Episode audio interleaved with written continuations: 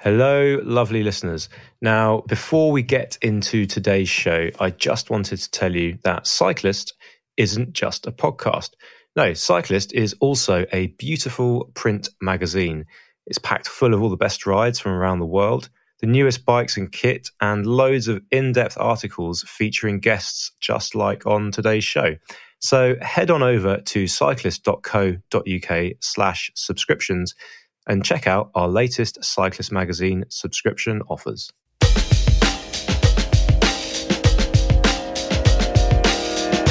Welcome back to the Cyclist Magazine podcast, and I hope you all had a wonderful Christmas. Emma, you're joining me today. Hello, Emma. Did you have a wonderful Christmas? Hello, James. I did indeed. Thank you. It was very festive, full of mince pies and Christmas pudding, which apparently not everyone likes. How did you feel about Christmas pudding? Uh, I don't know. I mean, it's one of those things where, um, having had this very same debate with my, she's basically my mother-in-law. We're not quite married yet. I mean, me and my partner, not with the mother-in-law. Um, I would take it or leave it, but at the same time, if it's given to me, I'll I'll have it and I'll be very happy with it. So it's not like I don't like it, but I wouldn't seek it out. But that doesn't necessarily mean that it's not for me. Okay, I've got if that you. makes any kind of sense. And it's and I find you know similar feelings towards the mince pie, similar feelings towards the Christmas cake. Yeah, I'm with you on Christmas cake, but I like Christmas pudding because my dad hides silver sixpence in them. I think that's some old age tradition. I don't know if anyone else does that. Is is your dad Charles Dickens? He could be. I don't want to reveal anything, but um, yeah. So every little slice of Christmas pudding, you get to, you know, oh, did I get a silver sixpence?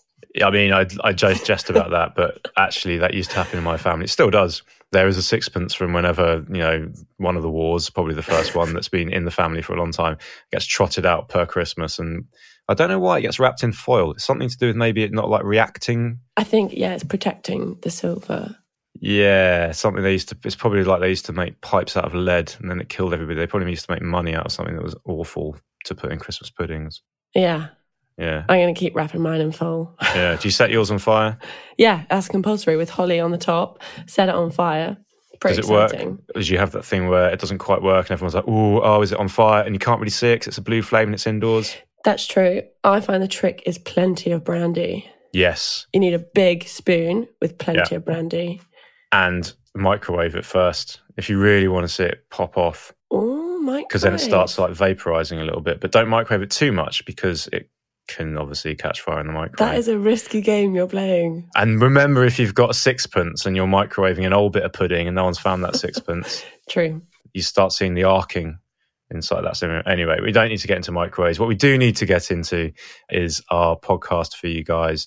Uh, this week is with Simon Mottram, who is everyone knows who Simon Mottram is. Emma, who is Simon Mottram?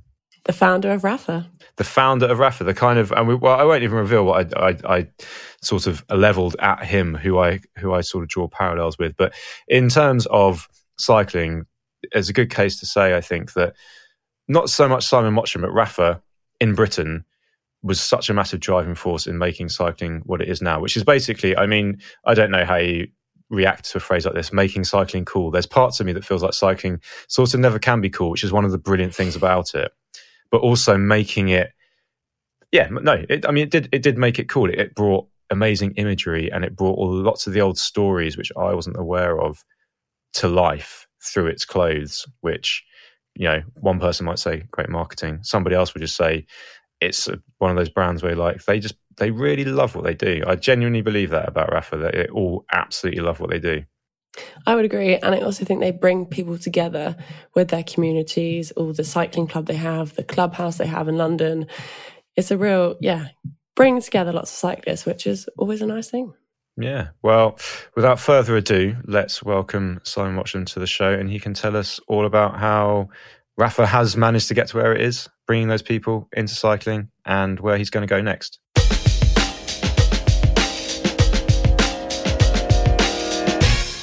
Terrible. Is, is the only famous Mottram out there. Fascist British tennis player. That's an interesting place to start this recording. You should go. You should go and have a look. You, you should check him out online. He had like a moustache, and um, he was quite good actually. He was well, he was British number one for for a while before Tim Henman, Wow. but uh, his name was Buster. So I used to sometimes be called Buster, which used to annoy me. I believe you told And then me. when I was a kid, actually, interestingly, I'm about, are you about to tell me the story I'm about to tell you? Which would be no. Well, no, I don't know. Let's see. I'll write down the story and then you can tell it, and I'll hold up a piece of paper. you know, when you get the, I don't know, I, I, only have a certain number of stories, and I never know who I've told the stories to. So you always think, oh shit, have I told you this one before? Um, when I was a kid at school, my nickname was Sid because there was a bike shop in Leicester called Sid Mottram Cycles. So everyone called me Sid. And I didn't really ride much at the time. I was, you know, 14, 13 years old. And um, there wasn't a relationship between me and the bike, but you know, as it turns out, unfortunately, that shop's now gone, so I can't go back and you know and pay homage. But it was prescience in some way, yeah. So you can call me Sid, but not Buster. Did you meet Sid? I never met Sid, and you can still buy some Sid Mottram frames actually online. I keep thinking I should perhaps buy them, but I've not seen one I like yet. So ah. another you, well, so therefore this that was not the story I thought you were going to tell. It was I think in an interview that you and I did many moons ago. You said that loads of your mates called you Maps. That's true. That's still true. Even though we've now all got maps on our head units, or whatever you call those things that stick out from your handlebars. Um, so they've all got maps now. But um, you know, lots of people just can't read maps, and I I obsess over maps and love maps and always have done since the day of the paper map, and would still rather have a paper map if I could. Um, and I always know where I am. You know, never get lost. I was going to say, yeah. So, do you not ride with a GPS device, as they're called nowadays? Well, sadly, I do ride with a GPS enabled device and not just my phone. And I started doing it a long time ago, mainly to record distance. So, you know, back in the day, you used to have those little Avocet computers that did speed and distance, and then they did speed, distance, and heart rate, I think. And that's what we, we used to use. And then I gave it all up because it just wasn't pure. And then I started to think, oh, I ought to record how far I go just because I had some kind of goal to get to 10,000 kilometers in a year or something. So I started doing it for that. And then I started using the mapping if I was going somewhere I'd never been to before. So I do sometimes use the GPS. It's um, it is pretty amazing, isn't it? But there's all sorts of settings they don't have. There's some deficiencies. So my two deficiencies with GPS is one, it doesn't show the nicest quiet road route between A and B. I don't think, unless maybe no. Garmin does and I use Wahoo, but no. And there was another one. Can't remember what the other one was, but um, yeah, that was my main deficiency. My main gripe, um, I don't live in London anymore, but used to, was there's no do not take me on the canal setting. Because depending on the time of year, and the time of day, it is that is the worst place to ride a bike. It is not bucolic. You get in everybody's way and you get filthy, um, especially up past Camden Lock. But anyway, that's this that's too geographic for people that there will be listeners from all over the world um, to the podcast. So I don't want to get too stuck into London. But I did want to kick off, Simon, asking you with a view to Rapha turning 20, which is kind of incredible. I just think like you guys are 20 years old next year. How did you, and I know this will be a story that you've told countless times, but please do tell it again. How did you transition from being a trained accountant at Price Waterhouse in the 90s to being the guy who sold a 200 million pound British cycling apparel company? 200 million dollars actually just to be fair um, oh, who's, count- who's counting? As the dollar pound of pretty close. It's pretty similar, isn't it? Um, yeah, I mean, it's it's a long story. I mean, I I I, I changed the first step from being an accountant, which was never my dream, but was a useful thing to do. My father was an accountant, and I said I'd never be an accountant, and then I ended up training as a chartered accountant. So, read into that what you will, but it was a useful training. Um, but I, you know, when I was an accountant, I wasn't particularly good at it, and I wasn't very interested in it. But it was a good training, and it meant that um, you could sort of then go on to do other things. And I went from there into design and marketing, which is the obvious next step for all accountants. Not. Um, so all my friends were going into the city and getting big jobs and going into industry or becoming partners at Price Waterhouse or whatever, whatever their dream was. And I used to read Design Week magazine and was obsessed with design and this emerging thing called brands and and marketing and architecture. So I wrote to the top 100 design companies in London and said, I'm an accountant, but I don't want to be your accountant. I'm quite numerate. Can you use my skills? And two of them said, Come and have a chat. And, and one of them offered me a job. So I went from there to value brands at a place called Interbrand, which was super formative for me because it gave me this education about brands and branding at the early stage of that industry when most people didn't talk about brands, didn't understand them. They were sort of quite skeptical about brands. It was like this intangible thing. People in accountancy hated it because it was intangible and you know something they couldn't get their hands around. So there was a bit of a holy war between the accountants and this company Interbrand. And I went from sort of gamekeeper to poacher, I suppose, and went to the other side and started valuing brands. And it gave me this useful perspective over how companies work, how brands work in the early days when they were sort of defining the best practice, really. And that was that was fantastic and showed me the world and you know gave me these skills. And I went from that to broader marketing and design businesses and a bit of e-services, e-consultancy, and then to Rapha. So actually, when I step back and look at it, it all makes sense.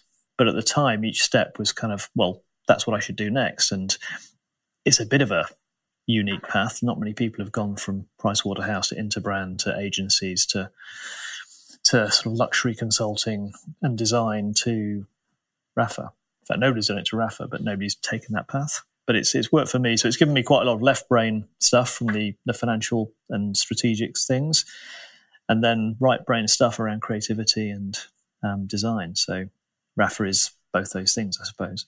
That's the shorthand version of how I got to here. But it's a good, it's a good one. But th- I think you, but one bit you just glossed over, which is the most important bit, is that, and then I transitioned into Rapha because Rapha, of course, didn't exist. You started Rapha, and I know we just, you know, you just discussed that even as a kid, you know, you're really into cycling. But did you come at Rapha thinking, I spy a niche in an industry and I know how to brand and market as well as make a good quality product into that niche to be able to make a successful company? Or did you start Rapha because you just went, I just really want to have my own cycling brand? It's a bit of both, to be honest. Um, I didn't start out thinking that I would be able to have my own cycling brand. And I didn't really think that there was a niche in the market. And I've always felt that Rapha, to a degree, came around the side of the market. It wasn't like there's a market and, oh, there's a bit there that's really interesting and I should go there. We sort of helped create a, a new part of the market, I suppose, that didn't really exist. So, so it wasn't as, as simple as just identifying a gap and going into it. Um, we had to sort of create the gap, if you like. But I did want to have my own brand. I, I, you know, all my training had told me that I really wanted to I knew what I thought best practice was, and I could see that most companies weren't doing it. And I re- and my my father had worked for an entrepreneur, so I'd sort of probably in my genes I'd had this this sort of indoctrination in the 80s when I was growing up that that's sort of what you're supposed to do. And I was never particularly happy in large organizations and institutions. I sort of was a bit more entrepreneurial, so I wanted to start something. And I wrote lots of business plans for different things that had nothing to do with cycling you know, agency ideas, product ideas, all terrible. You know, I suspect lots of people have written half formed business plans and and then put them away because they're rubbish. Um, and you have to try, don't you? And I kept coming back to this thought that I had that cycling was just being completely underrepresented. Most of the world didn't know about it. The people who were in the industry didn't seem to care about it. The best people in the world, you know, the best marketeers, the best product designers, the best e-commerce practitioners, the best whatever CEOs didn't choose to work in cycling. and I suspect they still don't really choose to. I mean, there are better people now coming into the industry, so that's great. But we're still miles away, and most of the world still doesn't look at cycling as something cool. So, we, you know, we've gone a long way, but we still got miles to go. But I just couldn't understand why no, well, I could understand why nobody had done it, but I couldn't, I couldn't bear that nobody had done it. And the more I delved into the history of cycling and more I understood about the sport from a fan perspective, not as a practitioner, and the more I rode my bike and loved it, the more I thought, well, this, you know, this is an amazing platform for a brand.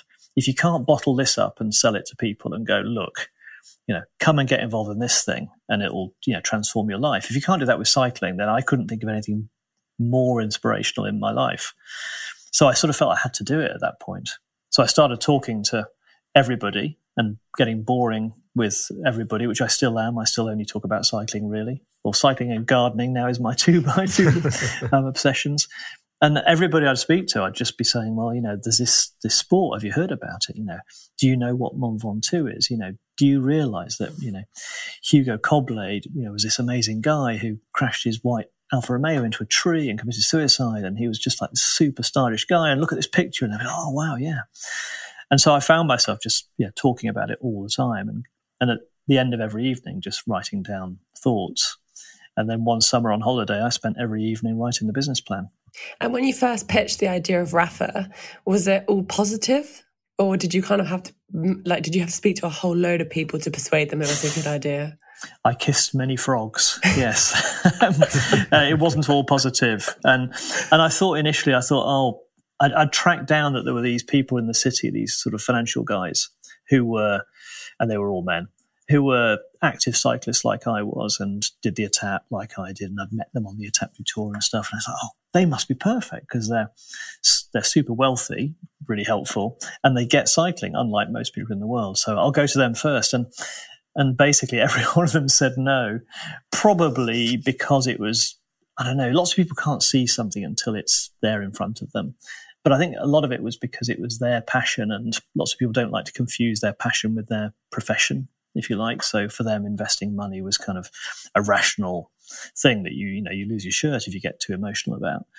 Whereas this was something they were emotional about. And anyway, them plus a couple of hundred other people said no. But through the course of doing that for 18 months, I managed to refine the offer, get more certain in my mind about what it was and what it wasn't, and found a handful of friends and family and a couple of people I've met who would put money in to get it going. So, so it wasn't, it really wasn't a done deal. And I mean, you can't imagine how, how unlikely it was at the time. You know, selling clothes online to men in the year 2002 didn't happen. I didn't buy clothes online as a, maybe I'd bought one thing. You know, we'd only just had broadband, so download speeds were terrible. So you remember, I'm not, not sure if you can even remember life before broadband, but it was shit basically. You know you to buy something you had to sit there and refresh and wait for these things to pages to load and stuff. But you could see and i'd done lots of a bit of work in e-services so I, I kind of knew that that was coming.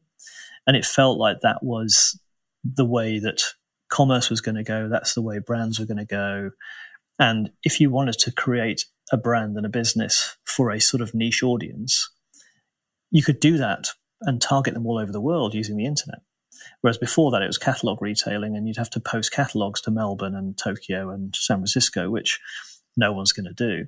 So, you know, things like that sort of made it, to me, made it seem obvious that this was something that should be explored.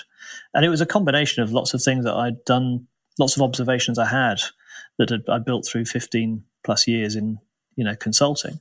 So one was e-commerce, one was luxury, you know, back in the late 90s, early 2000s, luxury brands had become these, they were becoming these huge things. And this whole idea that you could build these incredibly desirable properties, sometimes over hundreds of years, sometimes over tens of years, that would mean something much more profound to consumers and, and command much higher prices. We all started to sort of see that as being acceptable and kind of interesting and cycling didn't have any luxury brands at all. You know, it was it was so far from that; it was untrue. Plus the idea that you could um, build the whole thing around experiences, and you, well, you should go di- direct to consumer for a start. I mean, nobody was direct to consumer at the time. No cycling brand, I think, at the time was direct to consumer. Wiggle came along just after us, I think. Um, but you know, there were everyone sold through shops, and if you wanted some cycling stuff, you did mail order or you went to a shop. You know, there was no internet direct businesses. And um, it just felt to me like it was the perfect thing to do. And then building it around experiences. So there was a, a book written in 2000 called The Experience Economy, and it was all about how you don't just buy products these days, you value experiences. You know, whether that's you know going to Nike Town rather than just going to Sports Direct. You know, there's a, there's a different kind of experience that you're prepared to pay for, and the brands that really get into people's heads are the ones that offer an experience, not just a product. And I felt that very keenly. So, you know, luxury, direct to consumer experiences, passion for cycling that people hadn't really understood what it was about. Put all that together, and the Rapha business plan sort of spat out the back, just like that. just like just just too easy. I think one of the the things that well, two things that really strike me about Rapha. Number one is in a sport steeped in history. There are loads of bicycle brands, and there's lots of famous names attached to those bicycle brands, and we can either see them written on the down tube like Fausto Pinarello, or we can kind of imagine them riding those bikes like Eddie Merckx. That does seem to me to be exclusive to bicycles. I could not name a CEO or an MD of a clothing brand except for you, which I think is extraordinary. And I wonder if that's in some senses key as well to Rapha. And I'm just going to really labor this point, um, and try and paint a little kind of picture for listeners. You guys have got the Rapha Cycling Club, RCC, which is, you know, you can pay uh, a certain amount a year and you can get perks and you can also do Rapha holidays. Now, as a journalist, I went on one of these camps and there's lots of people from all over the world, but a huge contingent of people from Japan and Asia. When you came on stage to launch what was, I think, um, Powerweave, the new shoe, it was literally like Steve Jobs arriving to announce the iPhone. And I'm not joking. Like, okay, the scale is slightly different. It's a room of maybe 300 people, but it was incredible. You to them were something much more than a guy presenting this is the shoe that my company makes. Have you uh, how when when did that transpire and how do you sort of what what's your kind of view on that now when you kind of like look at that from the, the position you're in? Are you kind of just a bit bamboozled by the whole thing or are you kind of a bit like, well, yeah, I always thought that would kind of be how it would work out? Just keep talking, James. This is great. I'm loving this. I mean, part part I don't I don't think like that, and and I don't know. I, I don't want to be sort of overly humble or anything, but it was never, I'm not Rapha. You know, Rapha, I was building a brand that was something so much more than me.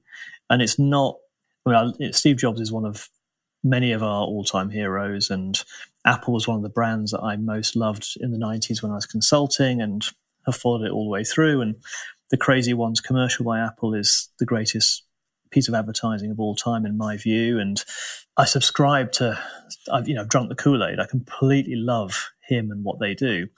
Rapha was was slightly different, and it's um going back to the beginning of your question. We didn't have any history because you know I'm just a, a nodder who loves riding, but I'm not very good. I happen to have taught myself a lot about the sport and had you know had, had become obsessed with it, so I knew a lot about racing, but I was just a regular punter.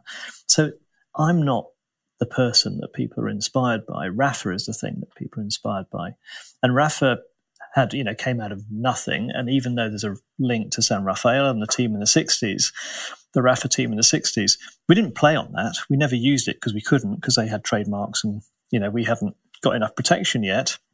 And also, that wasn't the point either. We wanted Rapha to represent all the best of what cycling is. Um, that was the goal. So, know, Rapha equals cycling. And Rapha does not equal me. You know, it's it's much more aspirational than I am. You know, so it's the people that I've been lucky enough to have in the business, uh, who I could you know name lots of them, including lots of people we, we work with in shoots.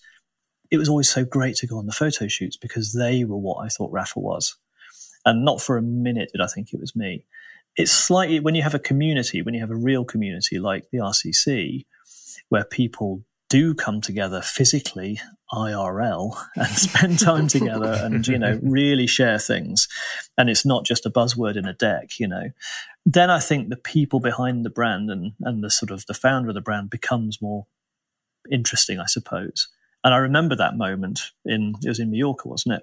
Yeah. When we launched Powerweave yeah. And I mean, it was pretty amazing, isn't it? I mean, it's lovely that people are so interested in what we're doing and if if the Powerweave shoe had become as successful as the iPhone, then, then, I'd have turned down this podcast and I'd be, you know, living in Silicon Valley or something. But but it was very special, and people from all around the world do feel part of something. And I mean, now that I'm mostly retired, the most significant thing I can do is probably to spend time with those members of the club and other customers and and help connect them back to the the, the brand and the purpose behind the brand and the sport and just help lubricate that. And if I can do that, then that's, you know, that's, that's gives me great pleasure. But yeah, Steve Jobs, please co- compare me to Steve Jobs as long as you like. That's that's pretty amazing. Like a lot of riders, I've tried loads of training plans, but I often find them too rigid and complicated.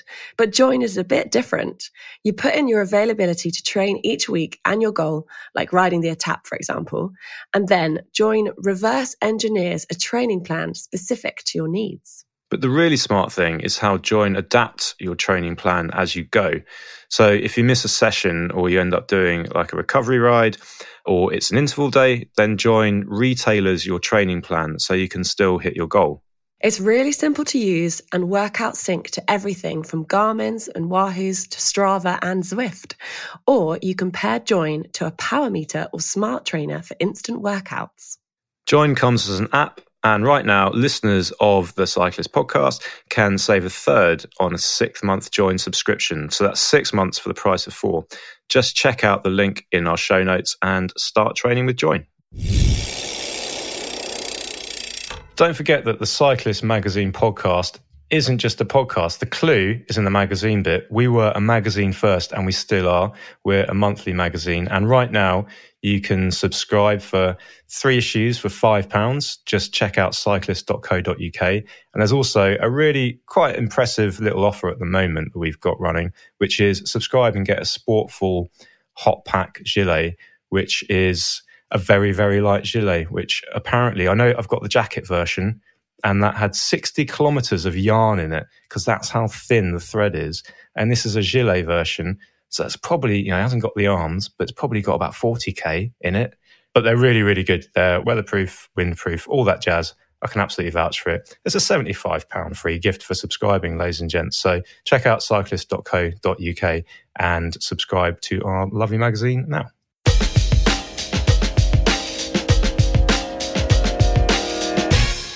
You mentioned just there, um, now you've retired. That was another another question Emma and I had leading into this because you know obviously we're diligently doing our research and then coming up against this one very prescient missing fact what is Simon Mottram's role in the Rapha business now because as we touched upon in 2017 what they are rz RZC, RZC, RZC, as we should say, yeah. RZC, yeah, the guy, the uh, the heirs to the Walmart fortune, who must be sitting on a serious chunk of chunk of change there. They they bought Rapha, and with that at the time, there was kind of this idea that you would step down as CEO, which again, I mean, to to make that parallel, it was news in the bike industry in the way that it would be news, um, you know, if a sort of like James Dyson steps away from Dyson or something like that. It was it was a thing that doesn't normally happen when a brand is taken over. I don't think. Where did that leave you after 2017? Sort of where where are you sitting within Rapha at the moment? Yeah, well, to correct you slightly, I mean, when we sold the business in 2017, um, I retained, you know, a, a nice shareholding, and there was there was never the immediate feeling that I would step down. Yeah, that wasn't the deal. The deal was I'd partner with them to keep building the business. And lots of people say that when they sell a business and they're probably subject to an earnout where they, they've got to do two or three years and then they can cash in their shares and go and do something else. That wasn't the conversation we had and that wasn't the deal. The deal was I would stay on as CEO and steer the ship and drive it forward with them as shareholders for as long as it made sense. And to be honest, it made sense for three or four years after that. You know, we were we had lots to do. We were we were still, you know, growing like crazy. We had, you know, we also had some hiccups we had to navigate as the business gets bigger. There's all there's so many things to tackle that what you don't want to do is suddenly lose every, you know, all your center of gravity. So, and I had no reason to step down. I was, you know, loving it absolutely loving it. But after four years of doing that, you know, through to 2020, end of 21, at the end of that period, I sort of thought, well, I, you know, I, I think the business is now heading to be something much more significant. And for it to get there, it needs a different kind of leader. And the skills that I have are probably not the best skills for that kind of role. You know, you need somebody who's used to managing a much bigger organization, who's perhaps a bit more diplomatic, who uh, is a bit less passionate and a bit more sensible. Because as you know, every bet is a much bigger bet. You know, when I was starting out, we could I could bet the farm because a farm was a really really small thing. um, whereas now, if you know if you're going to get if you get it wrong, it it costs a lot of money. So there are there are skilled CEOs out there that that you know we felt I felt would would probably be better. So I said to the board, listen, I think in a year I'm I'm going to want to step down, and we started a search. And my job now is to still be on the board. I'm still a shareholder. Um, I'm still founder. I'm still something of an employee, but I do, you know, not very much time. I do half a day a week or a day a week, and and I'm, you know, doing the things that I can most add value in, which is board meetings, helping the CEO, and as I said before, being with customers. You know, the most important thing I can do probably is to be with customers, and try not to interfere beyond that. That's my job. So it, it wasn't something that was part of the deal. It was something that I came to the conclusion it was the right thing to do. And also, I was pretty exhausted. If you do something flat stick for 20 years, and I'd done 15 years before that, and you know my my style is not to do a nine to five. I was utterly obsessed and did 24 hours a day working, and I didn't want that to you know I didn't want to burn out and have no energy for the rest of my life. So so I wanted to find a new path um, and still be involved, which is what we managed to do. And how did the pandemic influence you sort of stepping away from the helm? Did that speed anything up? Did it slow it down? Uh, that's a really interesting question because, I mean, the, the, pandemic affected lots of things. You know, like everybody in cycling, we had a really big boom, and we had an even bigger boom than lots of people because we had stock. Which at the beginning of the pandemic, that was the big crisis, was nobody had any stock. We had loads of stock, so we we did really really well and then we had a bit of a hangover afterwards, like everybody else. So in a way, the pandemic was hugely important for for us and for me personally. But in terms of the transition, it wasn't at all. You know, I decided that I would want to hand over in in 21. So sort of, we'd been going through the pandemic, we'd been through the worst part. I remember interviewing the guy that and we've, we've actually had two CEOs since I left. So you know, the first one was a was not very successful. But we went through that whole process on Zoom, which is really quite hard to do. And we'd spent all our lives on Zoom at that point for a year. So, you know, it felt like a sort of weird, natural thing to do. But looking back, it's like, oh my God, you know, that was so difficult.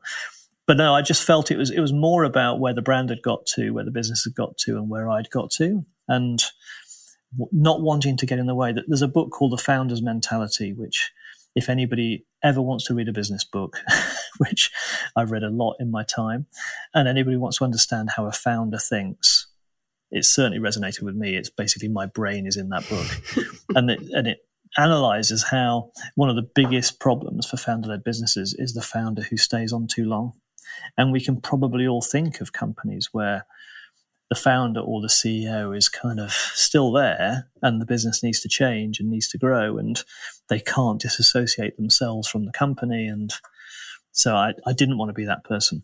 You know, I wanted Rapha to succeed and, you know, I'm still a shareholder, so it matters enormously that it does.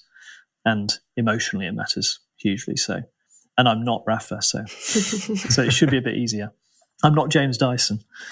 well, good because James Dyson decided that uh, he would place to stay in Britain and then um, nicked off overseas. Um, so there are a few of those, aren't there? Who, yes, I, I don't identify with. I have to say, yeah. But we won't we won't get into we won't get into that. That's da- dangerous territory for a podcast about cycling. But looking around the industry at the moment, um, and you mentioned that word. Emma said pandemic, and then you said hangover, and these are two words that I'm hearing a lot together at the moment and this won't be news to lots of listeners that um, you know Wiggle has is in, finds it finds itself in very dire straits, and that's sort of like I don't know the combination of John Lewis and Sports Direct of cycling falling apart. You kind of think mm. this is an absolute pillar of the industry falling apart at a time when, from a consumer point of view, you walk into a shop and you're told actually we can't get that 105 rear derailleur for another six, eight weeks, two months which sort of, as a consumer, makes you think like, ah, oh, because there's so much demand. And it feels like I want that thing, everyone wants that thing. And if everyone wants that thing, then the businesses selling that thing must just be rubbing their hands together and it's it's all going great. But apparently it's not. So what's kind of happening out there? I don't really understand economics. So if you could explain it like I'm five years old, that would also be appreciated. I, will try in my Denzel Washington style. Um, I, it is a it's a complicated business, you know, and, and, particularly if you're in hardware. I think it's it's less complicated in in soft goods like clothing because the lead times are much shorter and the unit cost is much lower. But we have complicated supply chains, and we have quite a long. It takes a long time to get the product designed, developed, and back into stock. And so working capital and the amount of money you have to invest in stock to be able to make the sales that you think you can make is right at the heart of the game that every business is playing. And if you get that slightly wrong, if you put too much working capital into stock and you run out of cash, then and you can't turn it quickly enough, then you're you're high and dry and you won't survive. And that's behind lots of the problems at the moment. Equally, which I suspect we'll see in 18 months or so when things start to pick up, which they absolutely will, we'll probably find lots of businesses struggling for stock. And they've become so worried about not having too much stock and turning the stuff they've got into cash that they end up with not enough cash and not enough stock. And it takes them, or they may even, even if they've got cash, it's going to take them nine to 12 months to get more stock. So we're going to see businesses struggling for stock as we come out of the downturn. So it's it's a horrible cycle, which is why people are always looking at more interesting business models where, you know, for example, build to order. So much easier. You know, you get the get the order in, take the cash or half the cash, make the product, you know, deliver the product. That's so much simpler a business. Or a subscription where people pay you a certain amount, like Soho House, where people pay you loads of money at the beginning of the year and then you spend it through the year on serving them there are way easier ways to make money than most cycling businesses. And when demand has plateaued, which I think has happened, all the data suggests that the boom we had over 10, 12 years has plateaued out. And there are some bright sparks, you know, MTB is doing slightly better than Bits. Gravel obviously is doing really well, but isn't that just road anyway? You know, the, the, it seems like we're not enjoying those boom times in the way that we did a few years ago. And so that makes it doubly difficult. And you've got tens, hundreds in my in my part of the market in the clothing business. We've got probably 20 brands, 25, 30 brands that didn't exist 10 years ago that all piled into the market because it all seemed really good and it's growing at five plus percent a year and everyone's buying lots of nice colored jerseys and then suddenly they're not buying as many and we all got too much stock. And so that's what's happening. It's tough. It's tough out there. I think what's what I find fascinating is that it kind of reminds me of 15 years ago or or longer, maybe even 17, 18 years ago, because back then nobody cared about cycling, and you had to fight quite hard to get any sale because there wasn't this amazing, buoyant MAMIL fueled um, market that we've enjoyed for the last 10 plus years. And so it was up to us. If you wanted a customer, you had to basically go, look, this thing's a, either this product or this idea of cycling or this experience or whatever is phenomenal. We're going to show it to you in a brilliant way. We're going to inspire you to come and shop with us or to spend some time with us as a brand. That's what we have to do now. But I think lots of people have sort of got used to boom times where you don't have to do very much of that. And all you, all you have to do is just say, yeah, we've got cool stuff too. And you could get a bit of the cool stuff that's being sold and some of the customers, and you can have a sort of, you know, modest sized business. You can't do that anymore. But actually, it's a massive opportunity and it's, it's back to fundamentals. We can only keep growing and can only sort of really survive and thrive if we can excite customers, we can inspire customers. And that's the whole point of running a company and running a brand like Rapha. So, so it's interesting looking around and seeing people like shaking their heads and they're sort of slight, they lost confidence. And I, mean, I don't mean within Rapha, but in the market as a whole, it feels like suddenly no one can see a way out of this thing. And yet the way out of it is really obvious. It's just hard. It's harder to do, which is, as I say, you've got to be, you've got to have imagination, you've got to have creativity, and you've got to give customers things they don't realize they need. I mean, that's that's what we did in 2004 and and have done ever since. And we've got to do it too. Rapha's got to do it. So I'm, yeah, I think that's what's happened. That you know, business cycle has made things difficult. It's super competitive. It'll shake out a bit, and it is shaking out with people like Wiggle, and it'll come again because the fundamentals around cycling are as strong as they've ever been, if not stronger. And I think they're more readily accepted. When I started out and I talked to people about why cycling was a long term bet, a good long term bet, and when you talk about things like sustainability. In 2004, people weren't talking about sustainability. So, or some, some of us were, but not many people were.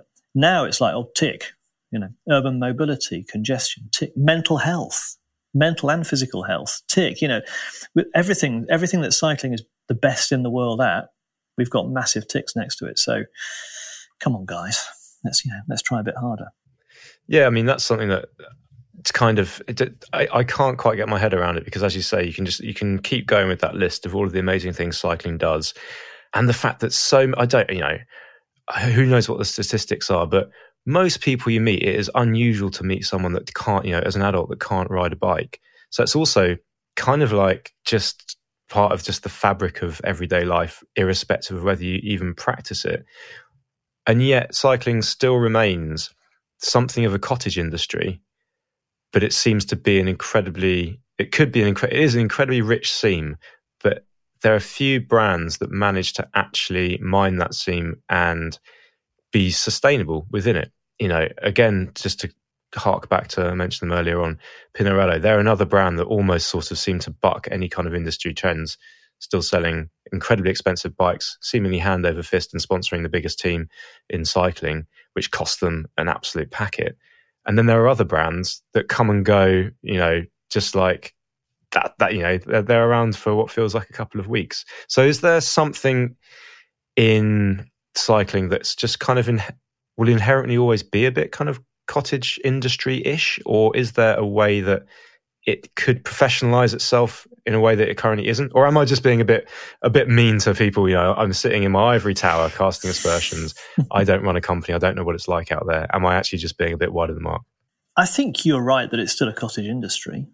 You know i think that's true. And i was saying earlier about you know the best designers in the world the best business managers the best you know technologists in the world aren't working in cycling. And i think that's still true.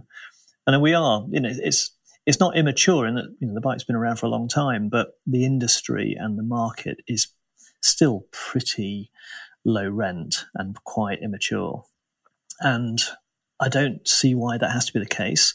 I think the trouble is, and some people would probably lay an accusation at Rapha and Pinarello and people like us that, you know, we, we can do really well and we sell lots of stuff and we do some stuff, but we're not investing in the infrastructure and I I sort of think there's a fair point there. I think for cycling to to really take a big step change and really move ahead is going to take a huge amount of investment, and that that might be things like infrastructure, but it might be the sport. Well, it also includes the sport. You know, have we really invested in creating great races? Have we really invested in creating great teams? Really? Have we created heroes? Have we built enough infrastructure and bike lanes? Have we driven the prices low enough that, in, that enough people can get involved in the sport at a young age?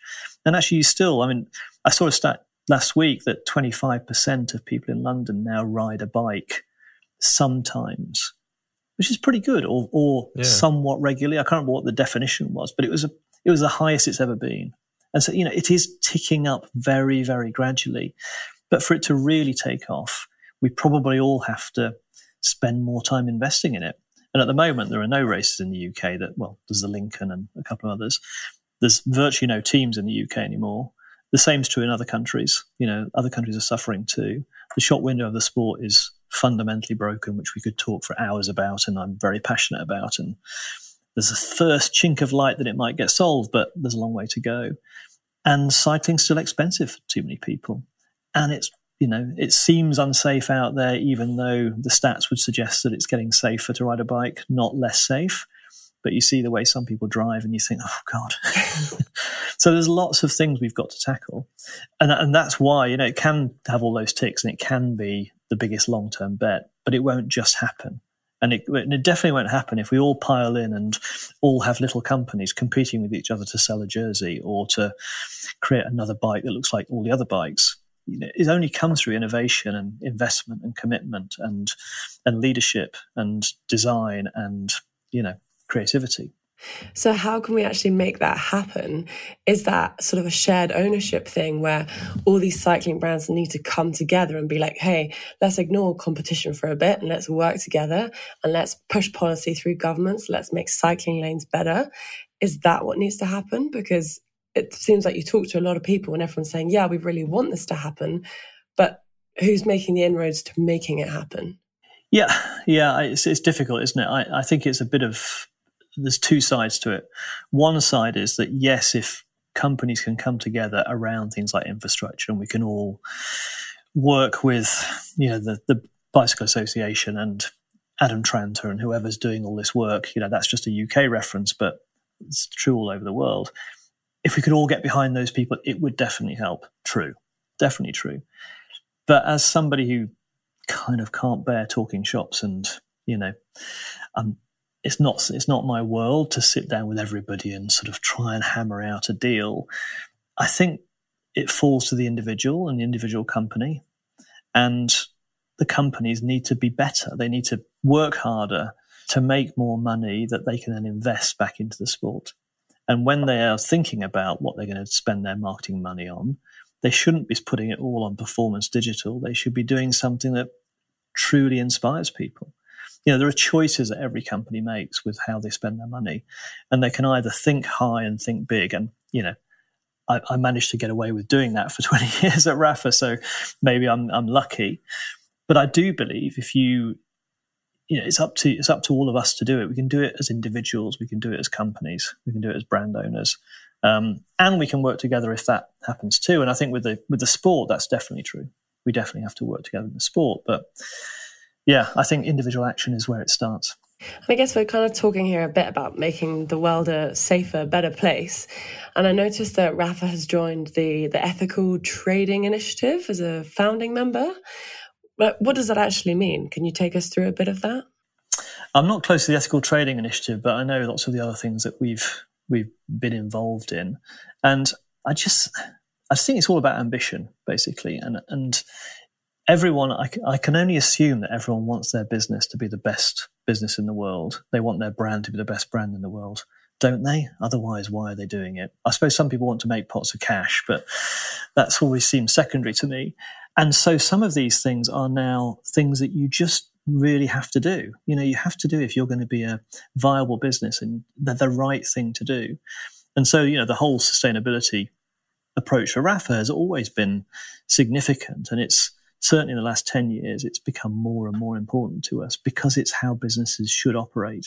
And when you're starting out, you know, and you're scrappy and you're trying to not lose your shirt, then maybe you can play a little bit faster and looser with these things because you might not be around next week. But when once you started to actually have some momentum and have some scale, you have to run a company properly and you have to treat people well and you have to be as circular as you possibly can with the resources that you use and I'm super proud that Rapha has you know done free repairs from day one when nobody was doing repairs.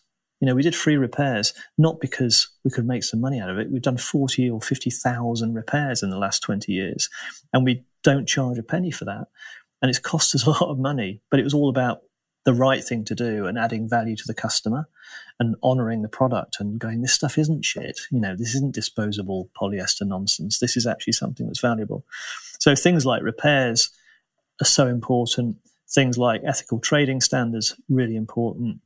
Um, you know, working with other companies to try and get the whole industry to be more sustainable are quite important. That's one thing where we can work together. But I see it as part and parcel of being a good company these days, and and it should be non-negotiable. Yeah, I completely agree. And do you ever, like personally, do you ever worry about, you know, Rapha clothing being thrown away or walking past a like a recycling clothing center even and seeing Rapha jersey on the floor or even worst case scenario something from Rapha ending up in the in the great big garbage patch um, in the Pacific Ocean like is this clothing waste that we see you know we've seen so many documentaries happening um, that sorry that are covering it you know is clothing mm. waste a big is, is that does that keep you up at night it doesn't keep me up at night anymore because I'm, I'm not, in charge of the whole business. Um, it doesn't keep me up at night, I have to say, and nothing keeps me up at night. But it's um, yes, it would be a concern if I ever saw those things, and you know, seeing the very active secondary market for Rapha product. I actually think that's a really good thing. Having a secondary market means that this stuff is being reused. And I haven't seen a pile of stuff going to landfill or going to ocean fill or whatever. Um, I haven't seen that happen. I suspect it must happen. And that is a great shame and that's horrible. But, you know, in 2025, 90% of all our products, or even now, actually 90% of our products are now recyclable. So, you know, we're in a much better position. That shouldn't be a problem that's going to afflict us.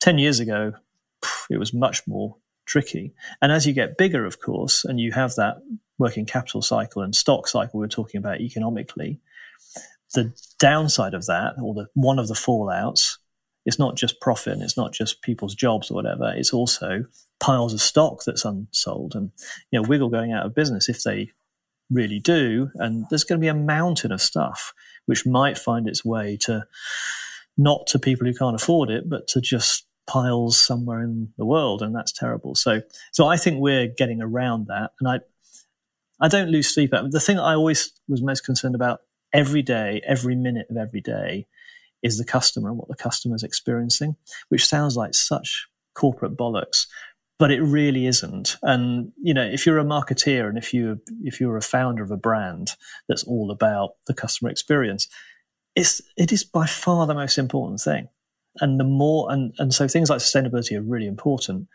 and they're important to customers too so yeah of course but the customer loving what we do valuing the products having a good experience wanting to come back and do more with us come on a, an, an escape with us or you know come to an evening event or do the festive 500 or buy another pair of bib shorts that's what matters to me and if that's not working very well, that to me that's way more important than everything else because if we don't do that right, nothing else exists. So, and I do worry that some people get distracted from that and customer focus. Again, it sounds like corporate jargon. It's the most important thing. It's like you being, you know, obsessed with your readers or listeners or whatever. You have to be. You know, we're the ones that matter. It sounds so obvious, doesn't it? Maybe I'm being obvious. no, no, no. You're not being obvious, and it's a, it's a wonderful way uh, for Emma and I just to also just throw out there, listeners, we do love you. Thank you very much for tuning in. But what what I find, yeah, I mean, you so you say, and I I fully believe you. You say that you know you're not you're not a man readily kept up at night by by worries like that. Partly, I feel because you're clearly someone who sees problems and kind of solves problems as opposed to sees problems and they kind of get on top of you. Rapha is effectively, you know, Rapha demonstrates that because it's a brand that's been around for so long. However, I feel like you're also very immersed in cycling. You're very immersed in Rapha, and you must have felt along the way that Rapha's popularity, or its, I guess its cool cachet, has waxed and waned and up and down. And how have you kind of dealt with that? And just to kind of illustrate the bits that I'm kind of thinking about, that initial point in 2012, but there was, you know, you're first in the water in this brave new dawn of cycling of amazing black and white images of people just sweating and grimacing and having kind of a horrible time on a bike. But it turns out that's what we wanted to do, provided we were wearing really chic clothing. and actually the very people. oh, you cynic! no, no, no, uh, because I am that person. I am that person, and I still do that. I honestly, and I'm not. I'm. Not, I'm. I'm saying this sincerely. It gives me no greater pleasure in life than to put on a technical jacket and go out in the rain. I absolutely love that. It is all. It's just brilliant. But those people who I think, because we are as cyclists, the magazine, we've been on a similar journey. I think in some senses because there was a lot of buoyancy in the market, which came from well heeled, middle aged white men, basically, you know, the MAMILs as they were ended up branded in the press. And as those people progressed through the sport, more people came along, and suddenly it wasn't cool to be that person. And that person may well have been wearing Rapha because that's what Rapha, that's who Rapha was selling to. But then there was this incredible change of direction I felt when you guys sponsored Team Sky. And I wonder, was that a reaction to where you felt the brand was going? And then and then more recently and i struggle to kind of put my finger on it but i feel like again rapha has become once again kind of like the custodians of cool in the way that and i say this thinking of people like legion and the way that rapha is very popular in america in a kind of indie way. It's not popular like it is in britain as a kind of big cool brand. It's quite a independent feeling around rapha in, in the states say so what I'm kind of driving at in a very long winded way is where have those watershed moments come, and how have you personally dealt with feeling like sometimes the public loves you, and other times the public has maybe moved on and they were asking somebody else to dance? That's so that's so interesting to hear, and it, I mean, it's always really interesting to hear perspective from somebody outside the business who's looking at us from the outside in and going, "Well, you were like this, then you're like that, then you're like this." I mean, we started in 2004, so the black and white cool stuff was, you know, till about 2010 or 11, when nobody else was really doing anything. So, you know, times change, context changes. It will it will always wax and wane, and it will always present challenges. And you have to continually evolve if you're going to remain relevant. And if your ambition, if your purpose is super lofty, and you really do want to change the world or make a dent in the universe, and in my case, make cycling the most popular sport in the world, which it really isn't. Let's be honest. Um, you, you you have to be prepared for that long road, and you have to be prepared for those ups and downs, and it's really hard. The easiest thing in the world is to be super cool for a few people. Yeah, it's, it's not the easiest thing in the world. I'm, sure there are easier things, but it's not really very hard, you know, because you're, and you can use exclusivity and elitism to say we're only about you and we're not about all those other people. And that's, that's fine up to a point, but it doesn't work if what you're trying to do is create a, a movement effectively around cycling and you want to suck more and more people in and you want to be relevant to more and more people, which is what makes me very satisfied is when people come into the sport and people hopefully through Rapha, but often through other means and with other brands, take up cycling and go on this amazing 30 year journey of, of experiences that we've all, we've all enjoyed. It's easy in the, and it was easy in the first few years because there was nobody there. So we could basically, I could say, cycling is this thing. I could be super, super focused because I knew the people I was going after were literally only a few, a few tens of thousands of people around the world who were in their mid 30s to 40s and they were blokes and they already knew what cycling was and I could be everything to them.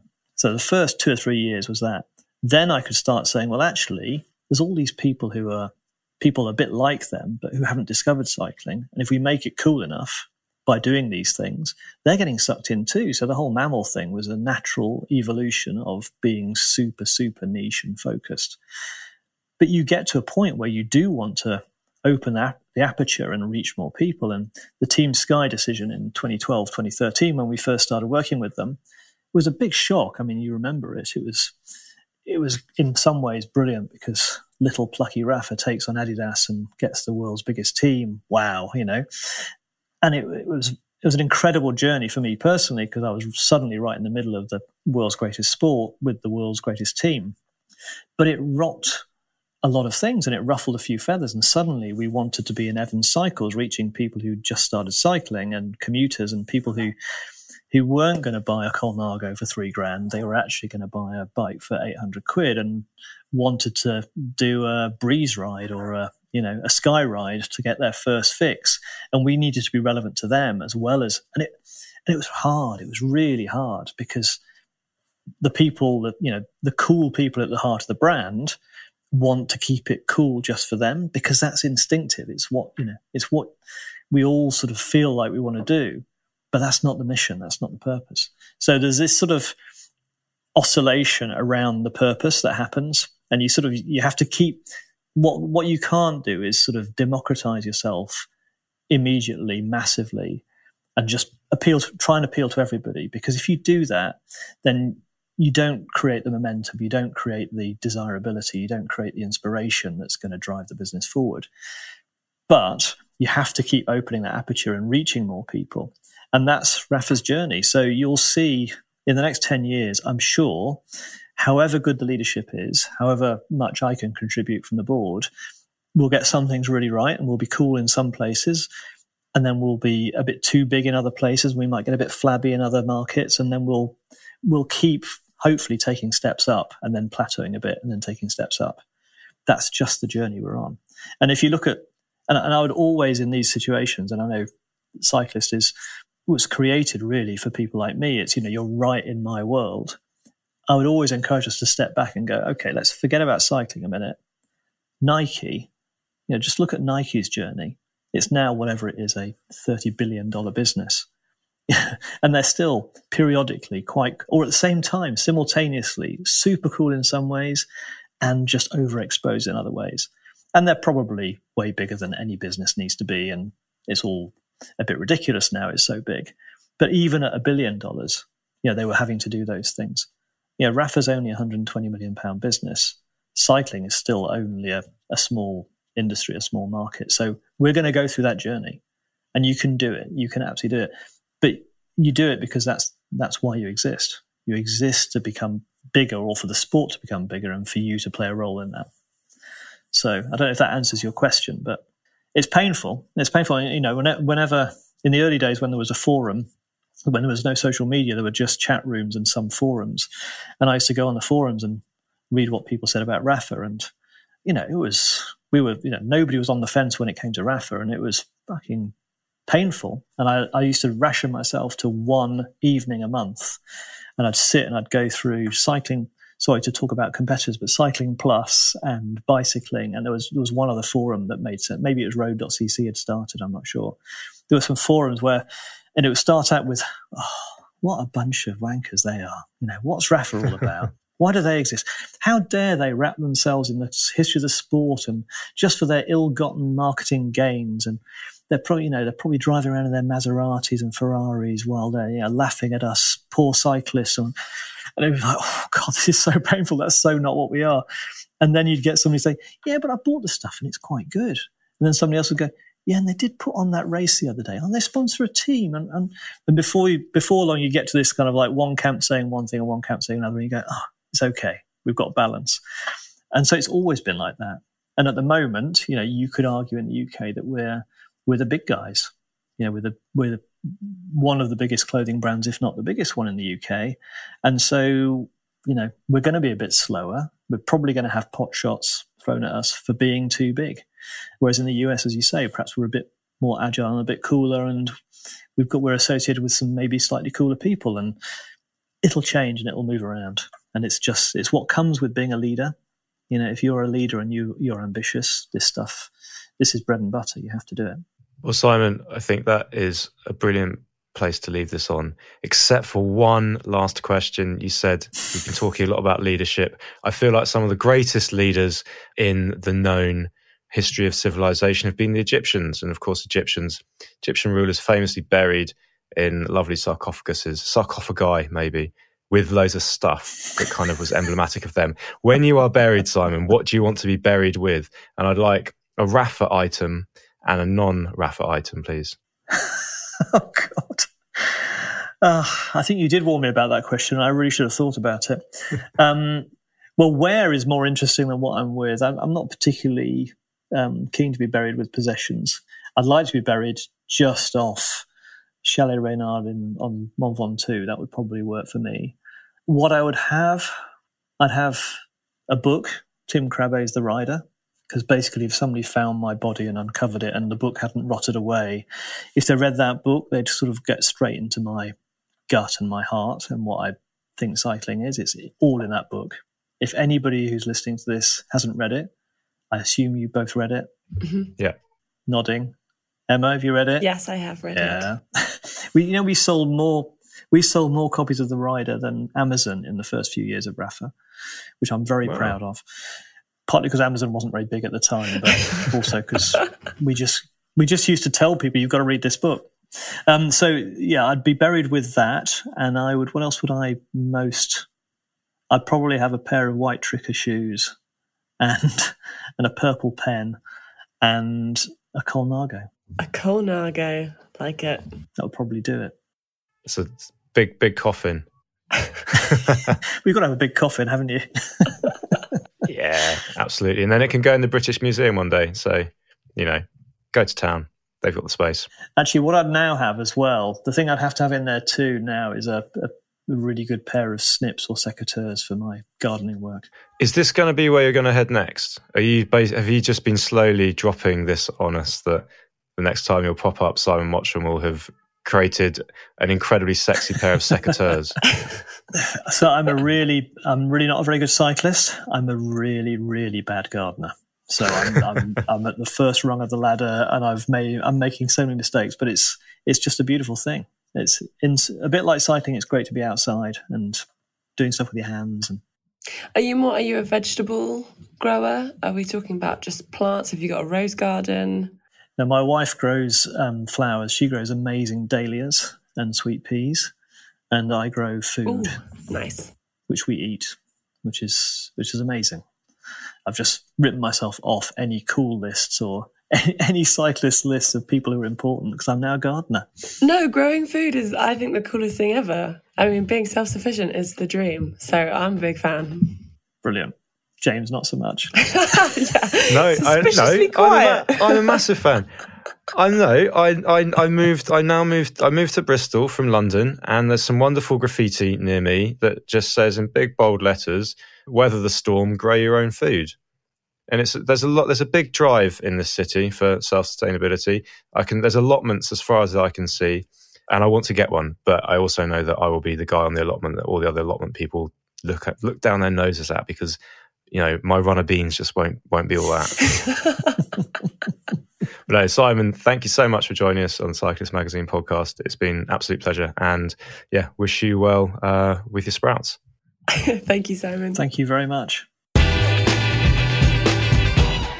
Simon Mottram, ladies and gentlemen. Um, Emma, that's not the first time you've spoken to Simon. So you have an impression of him already. But what, yeah, how's, how, how do you sort of see him as a figure in cycling? Are you surprised in any way at kind of like his general demeanor? Because I kind of think he's way more approachable than I'd imagine, like a kind of basically someone who created a $200 million business.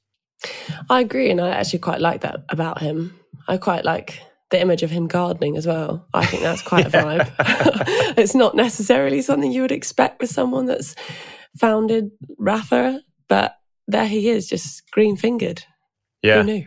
Well, I mean, there's there's a great question for you. Have you ever grown anything, and what did it taste like? That is a good question. I have I grown anything? Oh, uh, not food. You've never grown. You must. What about school? Didn't you grow like I don't know cress or something as a sort of Oh experiment? yeah, but that's a very long time ago. It all counts. Does it all count? Okay. yeah. I've grown cress. what about you, James? Uh, I have. What have I grown? I have grown. That's a really. Have I? I grew, I grew a bean. I grew a bean plant, right? And it took ages, it took months. It looked really pretty and made lovely flowers. And I'm not joking you. It was about six and a half feet, seven feet tall. It went right to the top of my balcony, my old flat. I got one bean off it, and I have that bean. I still have that bean. I've dried that bean. I don't know where it is. Somewhere in this house because I kept a it was such a momentous bean. bean. Yeah. I mean, I was going to say, was it the most delicious tasting bean ever? But you didn't even taste it. when you've got one of something like that and it's taken you so long, it's been such a passion it. project. Yeah, exactly. I should frame. I should get it like I don't like some people. Yeah, like set in a sort of like amber, and then on one of those um like wax leather Yes, uh, necklaces that surfers wear, and people that want would to be look really surfers. cool. Yeah, I think so. Yeah, that's perfect.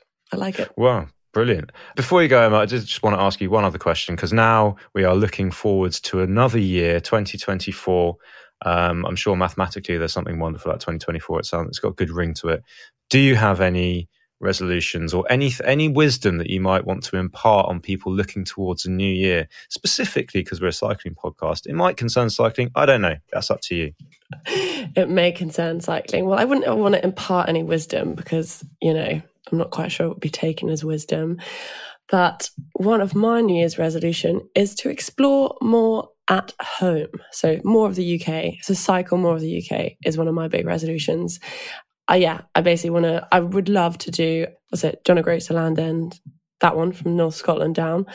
That's one I'd love to do, but also taking in each, every, and every national park. I think there's 12 or 15 UK national parks, maybe. Something like that. I think it is 15 or 12. And love to take in every one of those and to celebrate kind of the adventure that we have at home. Because I know for one, I'm really guilty of being like, oh, no, just get out the UK. There's more exciting cycling paths or trails or roads elsewhere. Um, but actually, we've got so much good stuff in the UK. So I want to celebrate that more. What about you? Year 2024, the year of the UK. Um, that's that's very good. That's that's. I mean, I was, I'm going to stick that on my list as well. That's a good way of looking at cycling. Definitely more exploring. Um, having moved cities this year, I've got two. I've been here for like nine months, and I've got two routes for cycling. And Two in nine months. I know. Well, I'm just such a creature of habit, and I just I like I sort of like the process of riding so much that I almost sometimes don't mind where I'm doing it, or particularly if it's I don't know if it's the not having to think about anything. That's what I love about riding. If it's somewhere new, it can be wonderful because you get to. It's just incredibly stimulating and really be potentially very beautiful, whatever. But you also have to think about what you're doing. Whereas if something becomes like an old pair of shoes that you sort of just slip on, you forget about. There's something in that that I'm drawn to.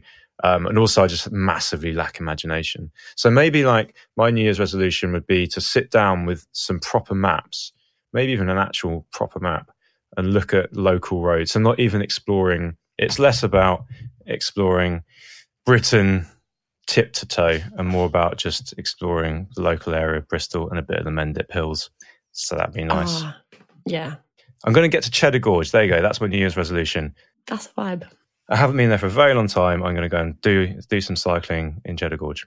I don't think I've ever been to Cheddar Gorge, so I'm going to add that to mine. I'm going to steal yours. Thank you. Yeah, no, it is lovely. It's lovely. There's probably even a route online that I did once upon a time when we used to do UK big rides for cyclist.co.uk. There you go. There's a website, a little plug um, of me cycling Cheddar Gorge that you can use. Thank you, James. That is just what a note to end on. I know what an incredibly generous person I am. Right, Emma, I will see you in 2024. Enjoy whatever it is you do on the 31st. You do, James.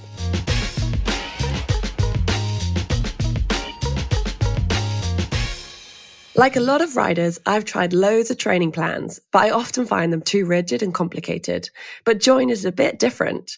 You put in your availability to train each week and your goal, like riding the Etape, for example, and then Join reverse engineers a training plan specific to your needs. But the really smart thing is how Join adapts your training plan as you go. So if you miss a session or you end up doing like a recovery ride or it's an interval day, then Join retailers your training plan so you can still hit your goal. It's really simple to use and workout sync to everything from Garmin's and Wahoo's to Strava and Zwift.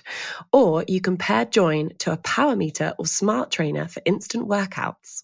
Join comes as an app, and right now, listeners of the Cyclist podcast can save a third on a six month Join subscription. So that's six months for the price of four. Just check out the link in our show notes and start training with Join.